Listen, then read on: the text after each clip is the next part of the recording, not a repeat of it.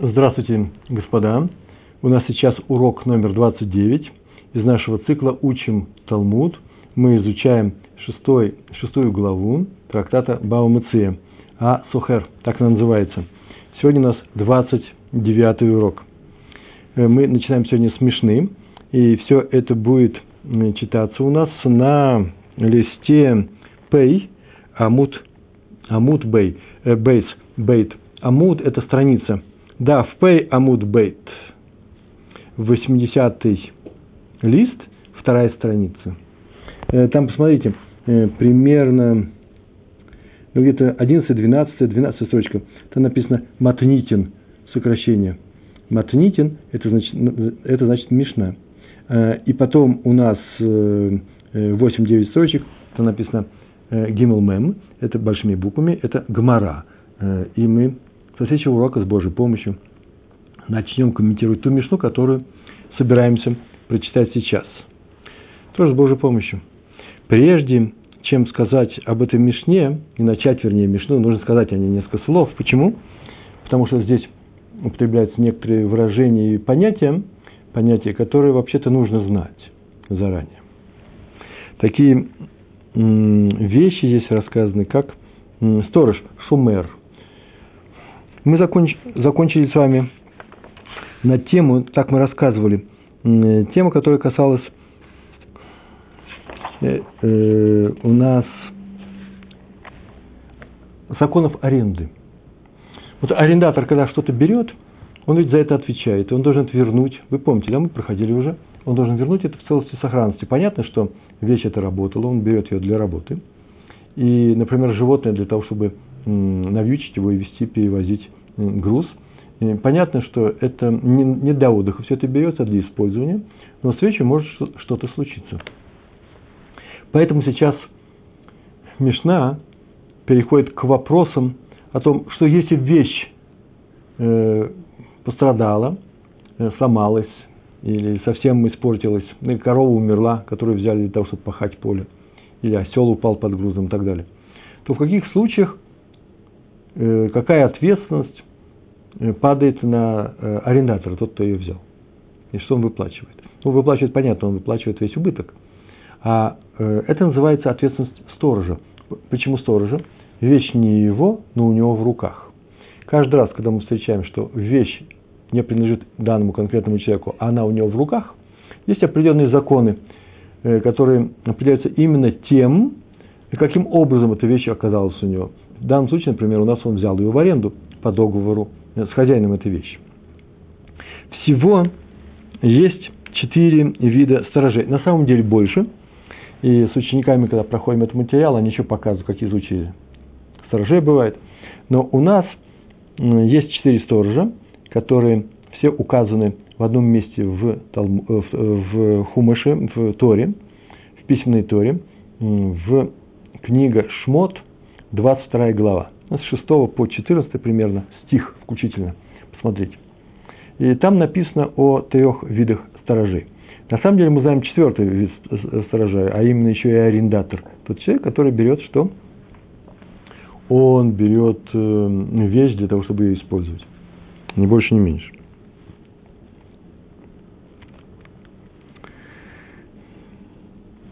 И всегда бывают такие вещи, когда что-то нужно исправить в том листочке, который вы получаете как сопроводительный материал. Кое-что нужно будет дописать и объяснить. Потому что мы проходили говорили про арендатора, а сейчас мы будем говорить про ремесленника, который не арендует, а взял некоторую вещь для того, чтобы что с ней сделать, чтобы выполнить заказ. Например, красильщик берет шерсть некрашенную у хозяина этой шерсти для того, чтобы покрасить.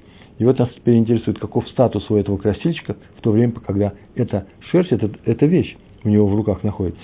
Но так или иначе, все равно. Сейчас скажем, что есть 3 случая, в Торе указано 3 случая сторожей. Какие статус сторожа? Это в первую очередь сторож, который на самом деле взялся охранять. При этом есть 2 вида таких сторожей. Один платный, ему за это платят. Это вот такая работа. Не обязательно эта работа будет, но главное, что платный сторож. И он охраняет, и что-то за это получает. Тмура называется, а именно какой-то результат у него, какая-то польза от этого. И сторож платный, шумер сахар, называется шумер – это сторож, сахар – это плата. Сторож за плату. Есть шумер хинам, это бесплатный сторож, совсем другой статус. И есть еще должник. Почему должник? Потому что в русском языке называется одолжить кому-то, это дать ему вещь, и он ее вернет, не платя за это. Для чего он ее вещь эту берет? Для того, чтобы ее использовать.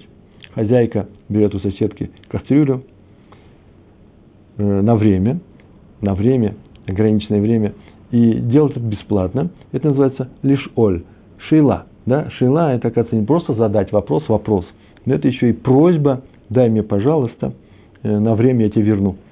В таком же виде. Так вот, есть у нас четыре таких сторожа. Два из них берут в вечное хранение, один за плату, другой бесплатно. Его попросили. Слушай, тебе не трудно поддержать мою корову у себя во дворе, я уезжаю на один день в город со своими коровами. И тот берется за это. Это он бесплатный сторож. Есть платный сторож, которому платит. А есть еще случаи, когда вещь берут, и эти сторожи, два сторожа, бесплатные и платные, не могут этой вещью пользоваться. Они потому и сторожа. Использование здесь запрещается. А есть случаи, когда берут именно для того, чтобы пользоваться. В частности, например, шуэль. Шуэль просит и пользуется. А мы с вами еще и знаем еще один случай. Арендатор, он пользуется, потому он и берет, и платит. Как видите, две пары, платные и бесплатные. Одни не пользуются, вторые пользуются. Получается 4 варианта.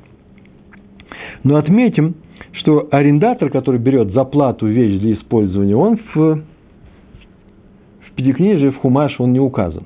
И поэтому возникает вопрос, как к нему относиться и какие законы с ним связаны. Что может произойти с такой вещью? Это нужно тоже знать. Ну, как-то уже несколько раз говорили. Есть несколько вещей, которые могут с ней произойти. Ну, кроме того, что с этой вещью, может быть, работают или просто охраняют. Первое – нерадивое хранение. Охраняют плохо. Взялся охранять корову, а дверь в свой двор не закрыл. Вообще ворота не закрыл. Она взяла и ушла. Или положил, например, вещь, которая пользуется, на солнце, а не в тенек или в амбар. Или положил очки, чужие очки взял. Вот у меня в руках вот такой пример рождается. Положил на стол, где играют дети. А сейчас хорошо не пластмассовые очки, а раньше были стеклянные. Дети, конечно же, поиграли этими очками и, конечно же, уронили. Это называется нерадивое хранение. Термин по-русски предложенный Равом Пантелятом. Часто мы его, может, будем говорить просто пшия. Гупошия – это человек, который не закозенный человек, который взял эту вещь и уничтожил. Нет, просто он плохо хранил ее. Не так, как хранят обычные вещи. Или, например, взял, передать кому-то деньги, $100. Из одного места он передвигается в другое. Его просили заодно передать. Бесплатно. Он это так и сделал. А положил эти $100 бумажку в задний карман брюк, так, что она еще и торчала. И прошел через весь город или еще где-то. Долго он ведь не уйдет с этими $100. Это называется нерадивое хранение. Пошея. Так вот, все, кого мы сейчас перечислили, сторож платный, бесплатный и также должник, да, шоэль, все, если они проявили вот это вот нерадивое отношение к этой вещи, к хранению этой вещи, они платят за нее. Есть еще пропажа, кража. Пропажа и кража. Пропала вещь. Я не знаю, куда она делась, ее нету. Всякое случается в этой жизни. Бывает, что она и пропала. И бывает кража. Ее у меня нету, ее у меня украли. Обоснованная вещь. Они очень близкие вещи, поэтому они всегда идут одинаково. Кража и пропажа. Два случая. С ними просто. Платный сторож, бесплатный сторож, которого попросили поддержать эту вещь, платит, если он согласился быть сторожем бесплатным, платит в случае нерадивого хранения. Во всех остальных случаях он не платит. Пропала вещь, и она могла и у него своя вещь пропасть. Нерадивого хранения он никакого не проявил. Или ее украли, у него могли украсть свою вещь. Бесплатный сторож ни за что за это не платит, за эти вещи. Есть еще четвертый случай, онес называется. Непредвиденные обстоятельства. Рав Пантелят, Шарита, всегда он говорит, нужно писать неотвратимые обстоятельства. Но мне это нравится неожиданные обстоятельства и так далее. Это называется онес. Что-то случилось. Шли по полю, везли несколько телег, и вдруг гроза, молния, гром, и упала молния и сожгла одну телегу. Это могло случиться с каждым, это непредвиденная вся вещь была. Понятно. Но бывают такие случаи, когда, например, ветром снесло и в пропасть упал там осел с грузом. Тут, оказывается, ветра сильные. Если ветра сильные, мы знаем, что здесь нельзя ходить, это будет нерадивое хранение. Если мы не знали об этом, никто нам об этом не сказал, и ветер подул совершенно неожиданно. Это называется онус. Так вот, бесплатный сторож ни за что не платит, потому он и бесплатный, кроме нерадивого хранения. Взялся охранять и дверь не закрыл. И понятно, что корова ушла, вообще ушла. Но платный сторож платит за все. Он потому и получает плату. Он охраняет, чтобы не украли, он охраняет, чтобы она не пропала, он с глаз с нее не сводит, и тем более, если нерадивое хранение. Кроме одного случая, онес. Это может случиться с каждым, с любым человеком. Есть у нас еще должник, который, вы меня извините, должник, это же ведь не просто, он бесплатно берет, он же берет для работы эту вещь, он просит ее для работы, поэтому он ее должен совсем охранять хорошо. Он платит вообще за все. И поше, если он плохо за ней смотрит, и украденную вещь. И пропала эта вещь. Даже онес. Почему? Потому что он ее взял для работы. Это единственный случай, когда за онес кто-то платит, за непредвиденные обстоятельства, за молнию в поле. Это платит кто? Должник. А теперь у нас появляется арендатор. Человек, который взял осад для того, чтобы перевозить свое зерно или свой урожай с поля на ток, там, где он молотит, или с тока в амбар. И нас интересует вопрос, что с ним происходит. Так вот, мои ученики, например, вообще школьники лет 15-16, спокойно отвечают на этот вопрос и обнаруживают очень быстро, что арендатор, который взял что-то за плату, он платит за это, он как не что иное, как платный сторож. Он за онус не платит, а за все остальное платит. То есть за остальную плату, не за работу с этим ослом, не за арендную плату мы говорим, а если с ослом что-то случилось. И вот мы начинаем нашу мишну. Дав пей амуд бейт. И мы сейчас начинаем рассматривать 4 закона. Сейчас здесь будут даны. Мы сейчас будем читать, и я буду переводить. В одном месте текст непростой, а все остальное очень просто. 4 закона здесь. И определяющий статус наемного работника по отношению к вещи. Наемный работник, ведь тоже его нанимают. Это тема наша, правильно, да? Мы видим разницу, когда человек нанимает осла, или он сам нанимается. Но так или иначе, когда осла нанимают, это сохер, а когда наемный работник, то его нанимают, да? А сам он нанимается. Он называется уман. Уман или поэль, что так можно сказать. И у него в руках вещь. Как мы говорили о том, например, пример такой привели, когда он должен взять и покрасить это.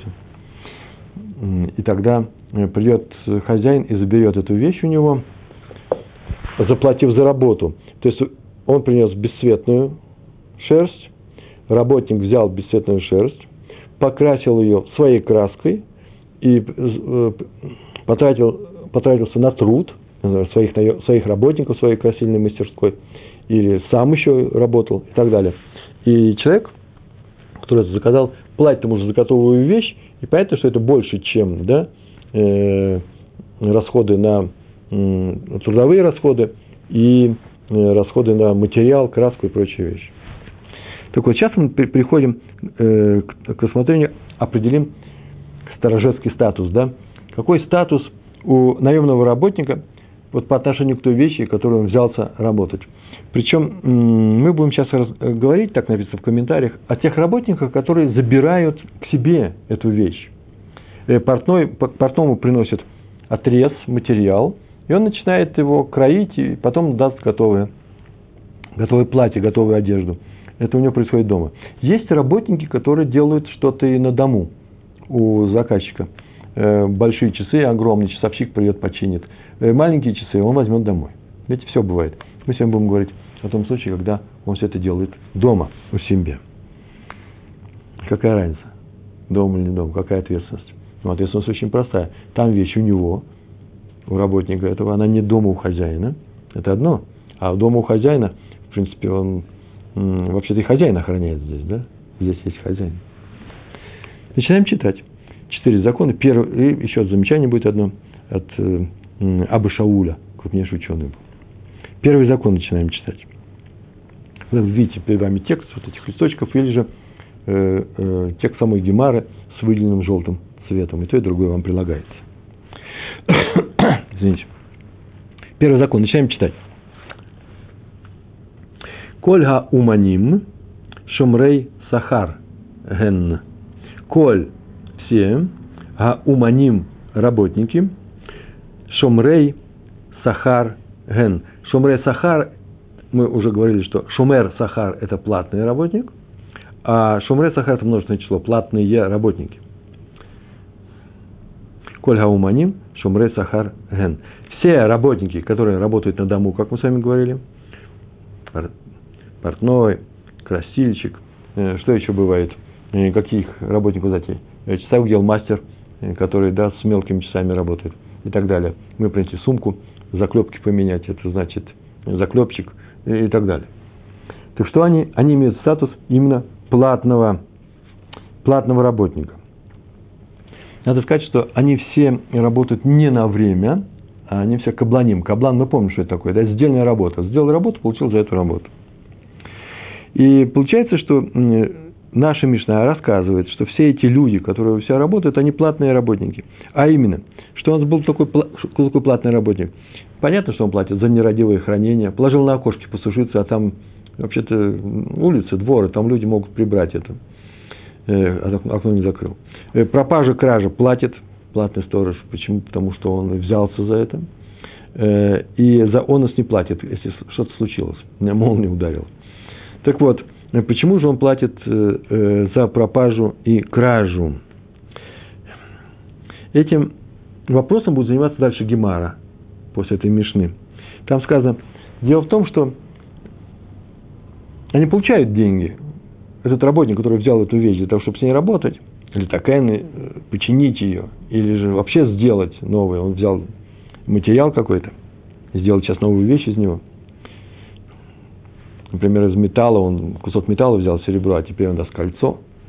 Все они получают работу, за эту работу над этой вещью деньги.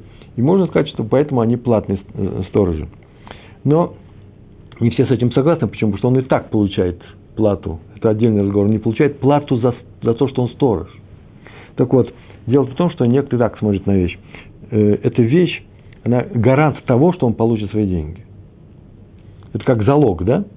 Ему дали залог, и когда придет время расплатиться за работу, хозяин этой вещи придет взять готовую вещь, которую починили, или же не починили, а сделали из него то, что хотели, принес он материалы, получается он сейчас костюм свой. Так вот, пока он не заплатит, он не получит. Поэтому получается залог, залог в выдаче платы за работу. Коль га уманим шумрей сахар ген. Но есть еще такой случай. Выкулан шамру. Вы со мной вместе читаете, да? Толь эт шильха.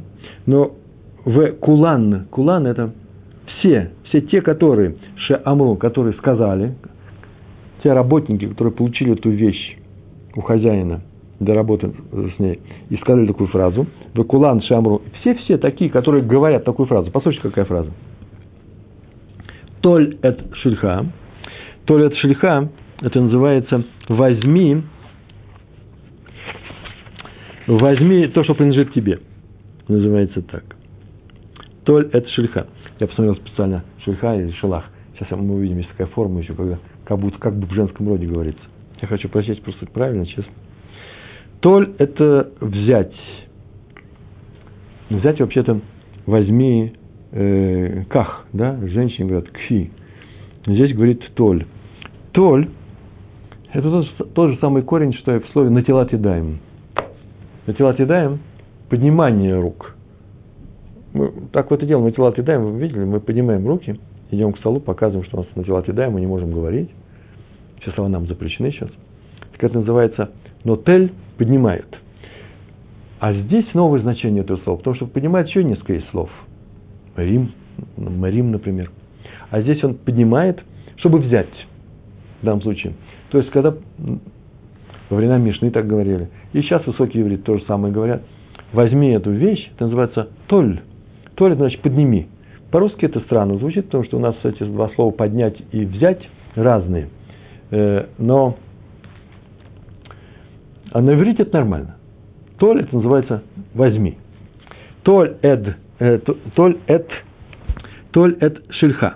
Возьми свою вещь, которую я работал. Это называется работа закончена, возьми, она готова. Дальше он такую фразу говорит. В толь эт шельха, в гаве маот. В одном месте написано маот, в другом месте написано меот. И так. Айн, тут не алиф, тут не сотни. Маот – это деньги. Какие деньги? Раньше они были металлическими монеты. Может быть, и другие, неважно какие. Главное, что это слово деньги, кэсов. Возьми эту вещь и принеси мне деньги. Так он сказал.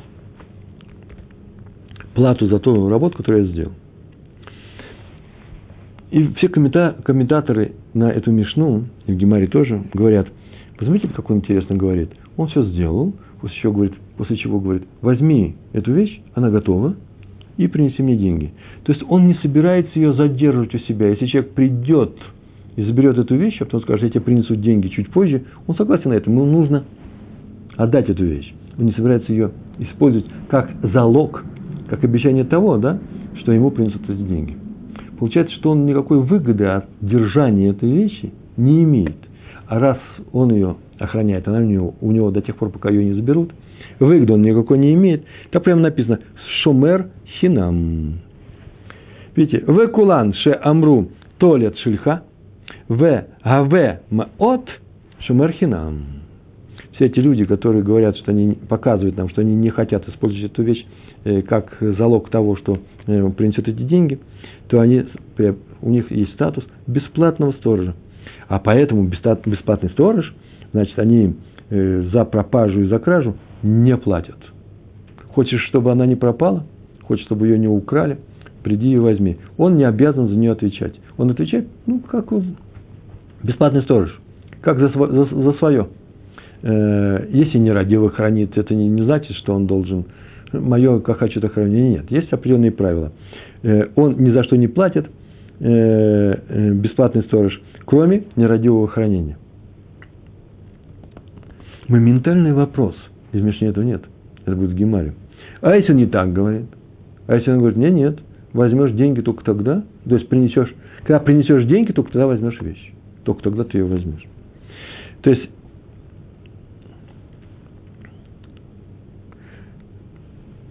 То есть, забери свою, как только он объявляет, что эта вещь ему нужна, он переходит просто в первый статус. Мы так сказали, да? Коль гауманим шумрей сахар. Если он держит, об этом сказано уже в первом начале Мишны, если он тем самым, он, возможно, смотрит на эту вещь, как на залог того, что он эту вещь получит деньги за свою работу. А вот в Гемаре сказано другое. Там так сказано, не обязательно нужно сказать, возьми эту вещь и принеси мне деньги. Можно вообще сказать, я закончил свою работу. Это вполне достаточно. И не сказать, например, возьми свою вещь, закончил свою работу и не сказал правильно такого правила. Я тебе ее не отдам, эту работу, эту вещь, пока ты мне не вернешь деньги. То есть, тем самым он согласен моментально с этой вещью расстаться, она для него не играет, небольшой значимости не имеет. Теперь он просто знает, что хозяин этой работы, которую заказал, заказчик, хорошее слово заказчик, он что? Он теперь ему должник, он должен вернуть деньги, но не при помощи этой вещи. Второй закон переходим. Сейчас мы говорили про работника, который берет вещи какие-то для того, чтобы с ними работать. Или починить ее, как часовщик, или сделать из нее новую вещь, как портной, который берет ткань. А сейчас дальше у нас пойдут вещи, не связанные с этими, а так сказать, заодно. И все указывают, что никакого отношения к нашей теме, нашей Мишны, где про аренду говорится, все эти законы не имеют, а сказано заодно с первым законом, который был сказан про наемного работника. Читаем дальше. Шмор ли, вешмор лах. Вот здесь вот очень интересно. Лах в такой форме язык иврит Мишны, святой язык эпохи Мишны, предполагает форму законченную с ударом. Лах. В современном иврите это вообще во всех ивритах, в иврите Торы. Если это не в конце предложения, то не в конце пасука, не в конце стиха. И еще в некоторых местах, в середине пасука, в определенных местах, это всегда будет лха, а в данном случае это будет лах. Так или иначе, принято читать это так. Шмор ли, вей шмор лах. Один другому говорит такую фразу. Шмор ли, поохраняй мне. Вей шмор лах. А я поохраняю тебе. А у них какой статус? Они обменялись охраной. В Гемаре дальше говорится, что они не просто обменялись охраной, они обменялись охраной взаимной, разнесенной по времени. Сегодня я даю тебе, чтобы ты поохранял, я тебе предлагаю, он тот соглашается, а завтра я тебя поохраняю. Нам нужно ездить, например, в город что-то продавать, завтра нам продукцию какую-то, будет по очереди, будем охранять свое стадо, пока не продадим пшеницу на рынке. Так вот, в этом случае шумер сахар. Шмор ливе, шмор лах, шумер сахар. Почему это платный сторож? Вот почему. А почему? В том, что каждый охраняет за плату. Какая плата? Сегодня я охраняю ему, не бесплатно. Какая плата? А то, что он меня будет охранять завтра. А почему я сегодня... Второй говорит, почему я охраняю? Я охраняю, потому что я ему должник. Какая плата? Потому что он меня охранял вчера. Поэтому они платные сторожа. Платные сторожа, это называется, что если у них это будет пропадет или будет какая-то кража, произойдет, украдут, то они платят. А вот в Гемаре тоже так сказано. Но если говорят так, такую фразу, это в Гемаре, поэтому здесь нечего читать, я просто рассказываю вам. Мой друг, посторожи мою вещь, а я в это время посторожу тебя твою. Но я даже не знаю, пример какой придумать. Например, ты будешь поохранять, ты там, мы молотим пшеницу, да, вместе. Ты свою пшеницу, я свою, и пшеница лежит вместе. Но у нас еще есть стадо. Послушай, мне нужно к стаду идти. Я не могу и там охранять. Я буду охранять и свою корову, и твою. В то же время, когда ты будешь охранять, пока идет обед. И мое зерно, и твое зерно. Посторожи мою вещь, а я в это же время буду сторожить твою. В этом случае человек не, оба они не платят за пропажу и кражу. Почему? Очень интересное правило. Это будет в Гемаре дальше. Нужно рассказать. Вроде бы то же самое, та же плата. Нет, не так. Дело в том, что в той же главе книги Шмот, уже 14 стих, сразу же после трех наших случаев платный, бесплатный сторож и Шуэль, кто-то попросил на время, идет текст про этого Шуэля. Очень интересно. Смотрите, как там написано. Он платит за то-то и то-то. Так там написано про Шуэля, должник. Так почему-то здесь перевел. Он платит вообще за все. Должник, он берет, не платит за эту вещь, да она еще и пропадает. Ты же бесплатно ее взял, поэтому плати. А при нем так сказано. А в одном случае не платит. А именно, если его хозяин с ним, этого предмета, вещь, которую он взял, с ним, то не будет платить. Лой шалым, так написано. Но почему-то Тора так написала. Что значит хозяин с ним? С ним, называется с ним, работая на него. Можно перевести как свечу, да, а вот можно сказать так, он работает с ним, с этим человеком, который сейчас эту вещь взял, который вещь эту взял. И хозяин тоже взял, а именно, он взял осла, бесплатно, предположим, да, здесь бесплатно. И хозяин пошел, говорит, а я буду вести его. Или он взял корову, а хозяина нанял. Он говорит, заодно, слушай, корова моя, сейчас будем пахать твое поле. Ну, я с ней буду пахать, у тебя не хватает арендных, наемных работников. Я буду вместо этого. И он платит и за корову, за аренду, и хозяину этой коровы за его работу. И корова взяла и умерла. Или же корова украли, еще что случилось. Ничего он не платит, потому что хозяин в это время работал на него. Можно так сказать. Это, наверное, потому, что хозяин должен был ее охранять, он же рядом с ней идет. Так самое интересное правило следующее. Если в это время хозяин работает на человека, который взял его корову для того, чтобы пахать в другом месте, все равно по Торе он, поскольку он работает, он вкладывает некоторый труд, он свободен от замещения ущерба. Он теперь не как шумер хинам, не бесплатный сторож. Так вот, то же самое и здесь. Два сторожа сторожат вещи друг друга. Он считается, что он как будто бы здесь. Он сторожит мир в другом месте, и поэтому как будто бы со мной, и поэтому он не платит. Мы об этом будем говорить дальше.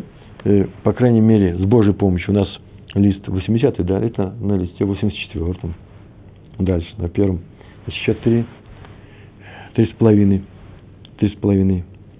листа. 7 страниц. Третий закон у нас сейчас будет. Вот очень интересный третий закон. Шморли, один другому говорит такую вещь, посторожи мне мою вещь. Шморли. Вамарлей. А тот ему в ответ говорит следующую фразу. Шморли. Вамарло. Амарло это... Здесь у нас три буквы, да? Вав, алиф, ламет, в, амар, ло. Сокращение. А он сказал ему, он, понятно, что он подразумевается, и сказал он ему, что он сказал, ганах лефанай, положи передо мной, положи. Лясим есть такой глагол, да, поставить, а тут положи, леоних. Положи, чтобы это лежало, манух, уложенный. Мы с вами тфилин, мужчины.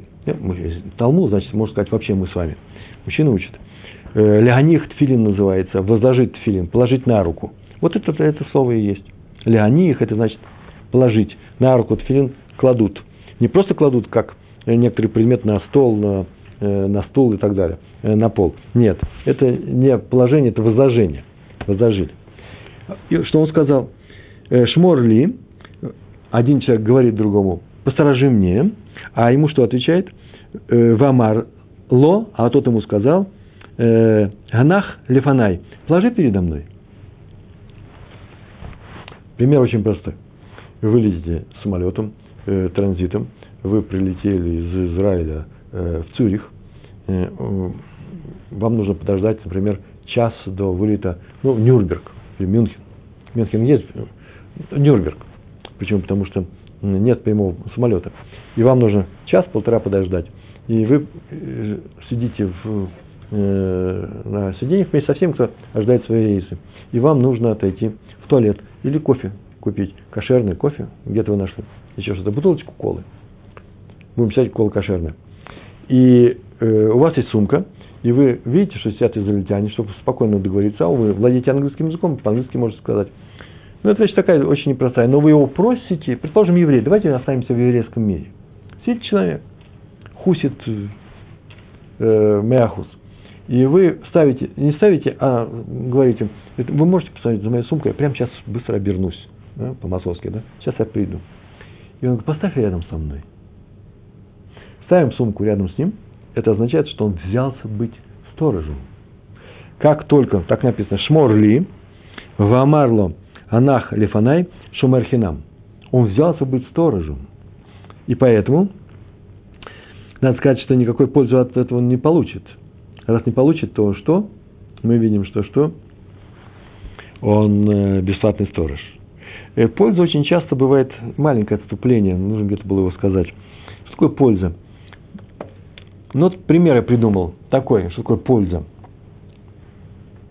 Маленький мальчик, пример из моей жизни, но я хочу рассказывать не о национальностях, как это делали в России, а о маленьком мальчике. Маленький мальчик, еще появились только сотовые телефоны. Маленький мальчик, юноша. И он попросил у друга взять сотовый телефон. Я говорю, не буду им звонить. Я хочу пройти у нас по институту, там, сказать своим девушкам, что он у меня есть. Он сейчас шумер хинам или нет? Он не платит денег за это. Он шуэль. Или его просили...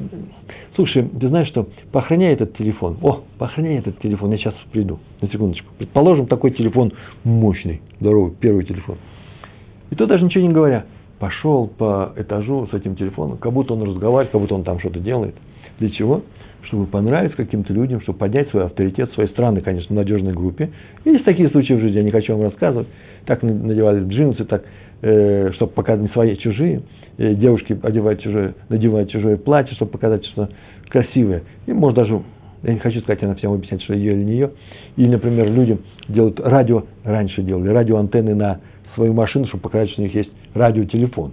Это была такая, лет 25-30, это была такая редкость. Только чтобы показать. А тут он идет. Он идет с чужой вещью. И он ее охраняет. И он получает пользу. О, Шумер Сахар. Теперь он за все платит. Если бы он ничего этого не делал, держал ее в кармане, Шумер Хинам. Да? Никакой пользы нету. Если ее украдут или она пропадет, он не платит. А теперь он идет и красуется, показывает, как, какой он важный человек. Если она пропадет или ее украдут, платит. Почему? Потому что Шумер Сахар. То есть, под словом Сахар, плата, подразумевается не обязательно деньги за хранение, а любая польза, которую ты получаешь от этого. Есть еще несколько вещей, которые нужно было бы здесь сказать. Бесплатный сторож, который взялся охранять какую-то вещь, сказал, положи ее передо мной, когда его просили быть сторожем, пожалуйста, положи ее передо мной. Дело в том, что здесь есть некоторая вещь, нужно ее сделать, называется киньян. Киньян – приобрести эту вещь, но не обязательно как бы стать владельцем, а приобретение для того, чтобы сказать, я сейчас приобретаю эту вещь ровно для того, чтобы что произошло? Сторожение, охрана. Я теперь должен ее охранять. И вообще-то ее нужно что? Сдвинуть каким-то образом. Так вот, чтобы стать сторожем вещи, можно вообще просто устно сказать. Я поохраняю. Что можно сказать? Положи ее передо мной. И он уже Шумер Хинам. Шумер Хинам – это ничего страшного не происходит. Шумер Хинам у нас что делает бесплатный сторож? Он нас не платит ни за пропажу, ни за кражу, ни за онос. Только за нерадивое хранение. А именно, он сейчас не может пойти сам покупать кофе, оставив все это здесь. Почему? Потому что это называется, ты же взялся быть сторожем. Что это такое? Нерадивое хранение называется пошея. Пшея. Пшея – это хранение, пошея – тот, кто нерадиво хранит. Но есть некоторые случаи, когда говорят о том, что когда человек говорит, поставь рядом со мной, на самом деле здесь, как вы сказали, не нужно сдвигать ее, да, достаточно словами. Нет, они говорят, уже есть приобретение. Какое приобретение? Есть такое правило. Если кто-то стоит на границе шударабим, это называется общины, общее владение, какая территория для общего владения, не частная и в то же время не заброшенная, не лес, не парк. И здесь входят люди, много, и он стоит сбоку, то считается, что то, что лежит рядом с ним, нельзя взять. Потому что нужно, по крайней мере, спросить, твое или не твое. Он как бы приобретает своим расположением в пространстве. Вы знаете об этом, да? Небольшое очень расстояние. И когда он говорит, поставь рядом со мной, то любой, вообще-то, кто возьмет, он вообще-то уже украл это. Так или иначе, он сторож. Вот в чем дело. И он обиделся. Я хочу быть сторожем. Объявил про себя. И кто он такой? Если я говорю, поохраняйте мою вещь. И он сказал, пожалуйста, поставьте ее передо мной, ведь достаточно. И он уже, кто? Шумер. Он у нас Шумер Хинам. Но если он сказал такую фразу, это будет в Гемаре. Положи ее перед собой, я отсюда вижу. И Ром, оставьте. Как я сказал ему, вы можете поохранять мою сумку? Он сказал, конечно, я посмотрю. Или я сказал, можете посмотреть за ней? Он даже не сторож. Если он не попросил ее, чтобы поставили перед ним, а она такая сама в своем месте, он сказал, все, что ты берешь на себя, я могу, когда кто-то придет и захочет ее взять, я скажу, стоп, оставьте эту вещь, не воруйте ее. Или работники, да, какие-то работники приходят и говорят, называется хевец хашуд, подозрительные вещи. Он говорит, нет, это я знаю, это мой друг оставил, ничего там страшного нет, под вашу ответственность, не взорвется ничего, да, под мою ответственность. Еврей увидел и сразу понял, что тут никакой опасности нет, никакого терроризма, не дай бог, нет. То вот, если он сказал, положи там у себя, перед собой, или вообще просто положи, анах, да, то здесь нету даже бесплатного сторожа. То есть, даже нерадивое хранение не проходит. Он может встать и уйти. Ничего за этого ему не будет. Четвертый закон. Четвертый закон мы так читаем. Гилвау аль-га-машконну. Гилвау. Гилва – это дал в долг. Дал в долг, он называется занять. Один занимает, другой одалживает. Да, мы знаем это. Нельзя сказать про того, кто берет деньги, что он занял денег. Можно занять денег, только дать. А в данном случае, давайте проще будем говорить, дал в долг. Суда. Беспроцентное, понятно. Елвагу дал ему, какому-то человеку, аль-га-машкон. Аль-га-машкон под залог. Тот принес некоторую вещь, которая лежит у него, и как ломбард. И он ему дал этот долг. И когда он долг вернет, он получит свою вещь. Эта вещь может стоить меньше, чем долг, она может стоить больше, чем долг. Но главное, что вот под это дается этот долг. То когда он эту вещь взял, ведь он же ее охраняет. Вы слышите, вот еще случай один – хранение. Человек, который дал кому-то другому человеку деньги, а сам держит этот машкон. Машкон – это залог. То какой у него статус? Шумер-сахар. Почему шумер-сахар – платный сторож этого залога? Потому что, очень интересное правило, оно будет рассказано в Гемаре тоже, он получает сейчас плату за исполнение заповеди. Он сейчас занимается хранением этой вещи. Какая заповедь? У него заповедь. Какая заповедь? Вы можете сказать, заповедь хранения? Нет.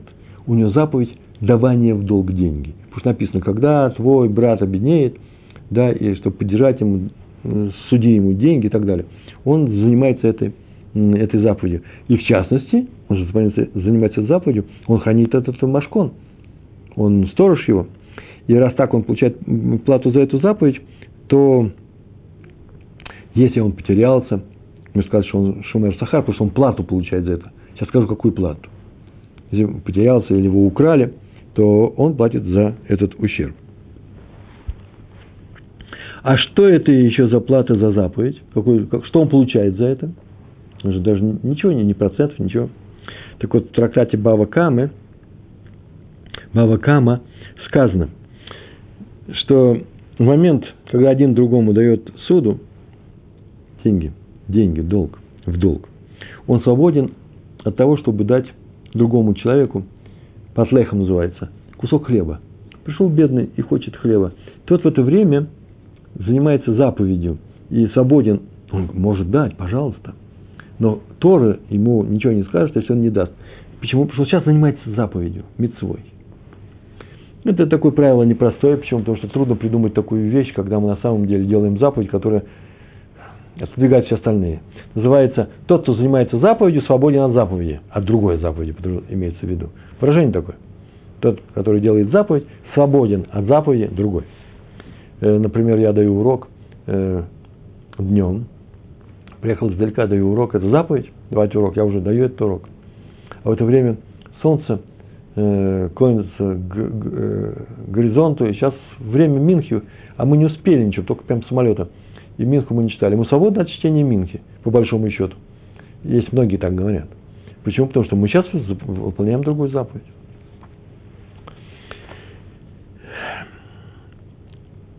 Так вот, поскольку тот, кто дает сейчас деньги, выигрывает, в чем выигрывает? А в том, что он сейчас свободен от того, чтобы давать сдаку или хлеб другому человеку, значит, он выигрывает, значит, он имеет статус какого сторожа? Платного. У него есть некоторая выгода. Все время, пока у него находится этот залог. Это как выдача, как будто он сейчас занимается выдачей денег. Прям сама операция идет. Ну, понятно, что поскольку он шумер-сахар, то если будут неотвратимые обстоятельства, непредвиденные обстоятельства, да, есть несколько вариантов. Онес, говоря в нашем языке, то тот, кто выдал эту суду и держит у себя этот машкон, этот залог, он свободен от платы, как и все наши сторожа. Дальше написано «Раби Игуда умер». О, интересно, ведь тоже нужно было сказать. Здесь так нужно было сказать. «Галвагу аль-хамашкон» дал он ему что? Под залог что-то. А что дал-то? И все говорят, поскольку, видите, сейчас будет Раби Игуда, это значит Тана Кама сейчас сказал, да? Так Тана Кама, первый учитель первого этого закона, сказал, дает он деньги, дает или дает плоды, одно и то же. Он сейчас будет Шумер Сахар. Что такое дает деньги и дает плоды? Да это не что иное, как плоды. Например, пришел человек, берет плоды у меня, а потом сказал, я тебе потом верну.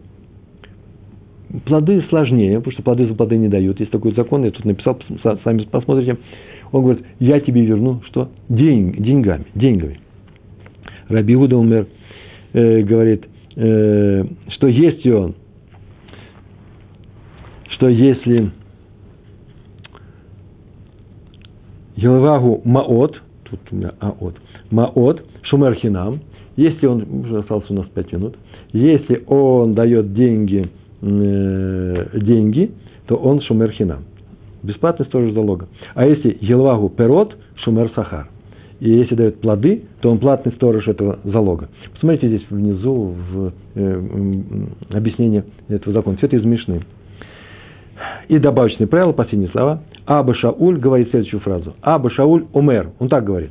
Рашай адам ляскир машконо шель ани. Пришел бедняк, оставил у него машкон, залог.